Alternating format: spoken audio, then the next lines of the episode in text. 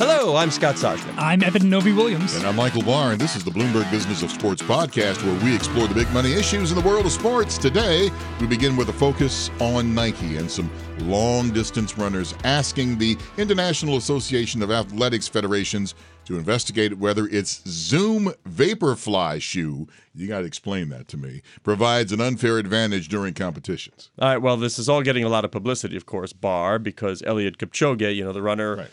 Took on the 26.2 mile closed course, did it in less than two hours. I mean, who would have ever thought, you know, first person ever do it?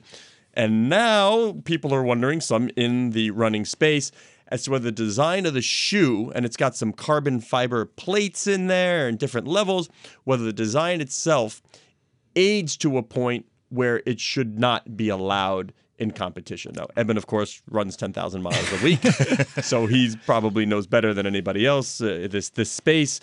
But people are definitely talking about the shoe. Yeah, the shoe itself is called the 4%, and it's called that because Nike said that in studies it made runners 4% more efficient in their energy. Now right? think about and, that and over more efficiency 26.2. means Yeah. you're faster, right? So so Nike is selling the shoe commercially $250 if if you're a, a normal person and want to buy it.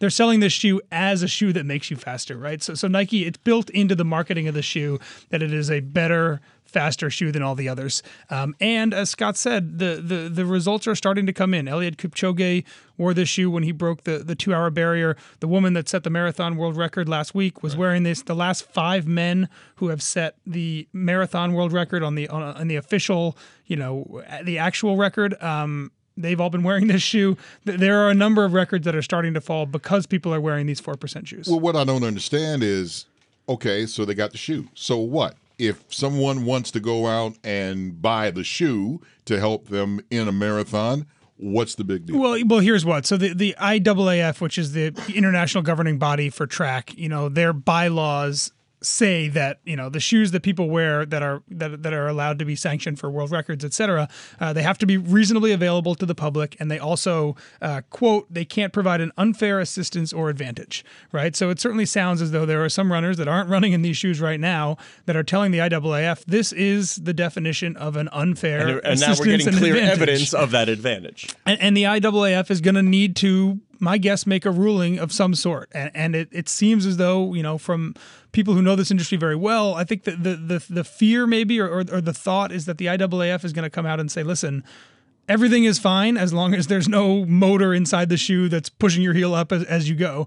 And and if that is in, in, in fact true, I think you're just going to see massive, massive technological leaps and, and, and war between sneaker companies race, yeah. about who can create The arms race on the best Yeah. spring or lever, however you want to call it, the best shoe without having a motor in it to, to, to push the humans going faster and faster. Now, And but faster. first, think about what's at stake. The marketing ability of Nike can then can say, look at all these elite runners that are setting all these records. They're using our shoe. And by the way, here's this high price point product that we're trying to sell to Joe and Jill Runner. You can see why it's imperative that the IAAF say, yes, this is indeed a recognized legal shoe. and obviously every every sport gets high end really expensive technological advances that help some people right? If you look at even just the bikes in the tour de france for example right? Not all those bikes are made equal. And some of the the, the racers in the tour are using much more expensive components or wheels uh, or aero bars that, that others don't have right? So there, there's an advantage to some people over others at the pro level in other sports. I think the big question here is athletics has kind of always billed itself as something different, as kind of a purer form of uh, of sport. Um, and and if shoes become this kind of next, you know, technological front in the same way that the bike is, I think a lot of people are gonna are balking at that. As long as you don't have the Acme Jet Electro shoes, I don't see what the problem is. We might not be far from that. Yeah. Can I do my- Honestly, we might not be. Can far I do from my Jetsons sound right now? see, I like that. That's pretty good, right? That was pretty good. Thank you. Thank you, Elroy. Uh, as we head to the Yes, World Space League. Oh, World Series. Oh, we're here now. Talking baseball, but not the Nationals and Astros. We're talking minor league baseball, where MLB is looking to make some major changes next year. According to reporting from Baseball America, the league is looking to eliminate more than 40 te- more than 40 teams. Yeah, I'm sorry. What'd you say? 40 teams? Major Eliminate changes. 40 teams? How can you do that? Well, you tell them they're not being able to play anymore. I mean, Major League Baseball it controls minor league baseball, and a lot of them are independently owned. Yes. Uh, apparently, the thinking from what we've heard is that Major League Baseball is trying to better not only the pay, and they've been sued about that, but the travel, all the conditions for the minor league players. And that could greatly affect how many teams there are, what the affiliations are, uh, who still has a team, who doesn't, who moves up, who gets eliminated.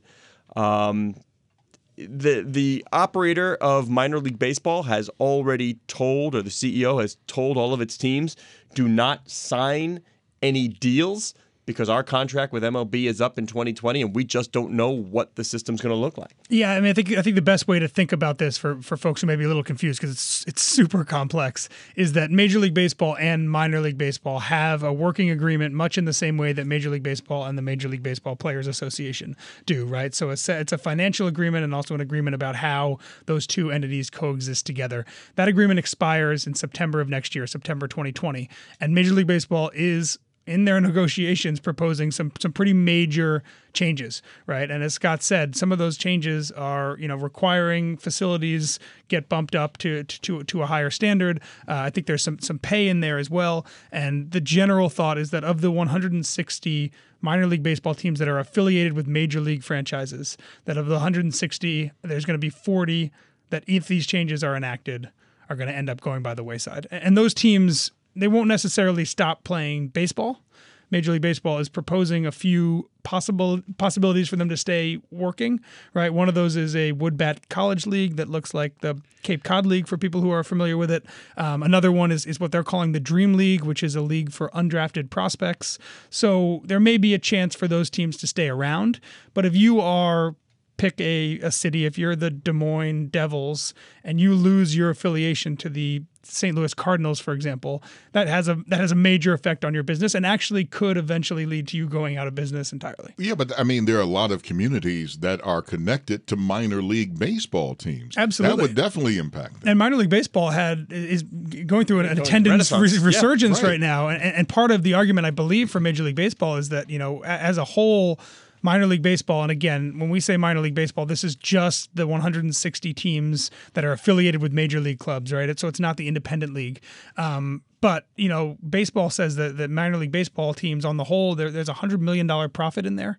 So baseball is proposing some revenue sharing that, that may take place.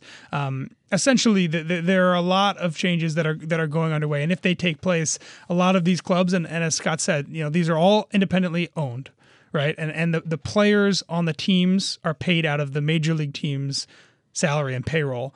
But the minor league teams, which are independently owned, are responsible for things like facilities, locker rooms, having you know a, a good place to take people if they need medical attention. Remember when Michael like Jordan that. played minor league baseball? He was a hero to his teammates because he bought him a comfortable bus. Yeah, so I remember yeah, that. Michael yeah. Jordan bought the Barons a nice, comfortable bus, and it says something that Warren Buffett has never invested in big league sports, but he has invested in minor league baseball. Well, don't touch the Toledo Mud Hens, whatever you Never. never. never. Finally, the Chicago Cubs Regional Sports Network has inked a deal that will bring the team's games to DirecTV, Uverse, and the new AT&T TV when it launches next year. It's distribution, right? You're launching a network, you need distribution. And this is the reason, uh, a big, big part of it anyway, why the Cubs partnered with Sinclair. Right. You have that distribution heft. They go into negotiations with folks already with 200 um, stations out there, so you're going to get that, and then you have some some heft and some leverage, and you're starting to see that play out. They have a deal with Charter. Now you've got DirecTV. Unlike the Dodgers, still seeking full distribution in LA, it's not an accident that Sinclair is also partnered with the New York Yankees and the Yes Network on the buyback. Uh, Sinclair buyer of the Fox RSNs, the 21 RSNs, guess what? Those are included as well. You're going to spend those billions of dollars for those RSNs. You're going to want coverage. They have that distribution. This is about the power and the might that Sinclair brings to these negotiations, and you're starting to see the fruits. So let's lay out exactly what that looks like in negotiation. Essentially, Sinclair in talking to a cable provider, right? Let's just say DirecTV for the sake of, of, of the example, goes to DirecTV and says, listen. Well, that would be a satellite provider. Sure. Had to. Had to. They say, DirecTV, if you want any of our yes. 200 local news networks, you also need to pay for this Cubs network or the other RSN. They're essentially packaging it all as one, and, and their local networks are so valuable that you know sports essentially get included in the value of that. So that that's essentially how this works, right? Yes. Um, I, I, mean, you just have it's all about leverage in negotiations, and Sinclair brings leverage because they have a lot of channels, a lot of programming that, that people want. And that includes, by the way, things they already have, like the tennis channel. So that's included right. as part of the deal as well. Um, and I'm sure the Yankees are going to count on that heft when it comes time to negotiate new new deals for this reworked, reimagined new Yes Network, whatever it may look like. It's not an accident that the the partners again, it, you can't just bring money. And when when people were looking at that RSN sale, the Fox RSN sale, uh, what, what people kept saying with the private equity bidders was it's not going to go there unless they have what's called a strategic partner. Where are the strategics in this? And because uh, they're going to need distribution, they need that help. So it was always like, well, where is Sinclair in this mix? Because there's your valuable strategic. Not a surprise at the end they wound up with the RSN. And Sinclair paid nine point six billion yeah. for, for those those twenty RSNs, which, which, were originally valued at like twenty way, billion. Way yeah. So yeah. and and and we know you know, the CEO of Sinclair, Chris Ripley, is telling us they're on the on the lookout for more stuff. Yeah, and, and to that point, you know, we reported a couple months ago, AT and T's handful of RSNs are are apparently on the market right now. There are other options here for Sinclair if they want to expand uh, their RSN world. And you know, as we're saying, you know, it, it, it, may be more valuable to, to Sinclair than anyone else because they have the ability to get these distribution deals. Still going to be odd, no WGN. Uh, yes, yes, I, that's well, that's old school me. Yeah. Uh, this is the Bloomberg Business of Sports podcast. I'm Michael Barr, along with Scott Soshnick and Eben Novy-Williams. We're here each and every Monday, Wednesday, and Thursday exploring the world of money and sports. Join us again at the end of the week. We're speaking with Sal Galatioto, the namesake of Galatioto Speaking Sports of baseball, Partners. Baseball Investment Fund. You're listening to the Bloomberg Business Mickey of Sports. And the Duke. Hey, on New- say, say. I was, was going to say Bloomberg Radio around the world and ah. online wherever you get your podcasts. Go sing it now. Play us out. Going out, one coming in. Kiner and Midget Gaedel, the Thumper and Mel Parnell. And Ike was the only one winning down in Washington. I'm talking baseball. Kluszewski, Campanella, the Scooter, the Barber, and the Duke. They knew them all from Boston to Dubuque, especially Willie, Mickey, and the Duke.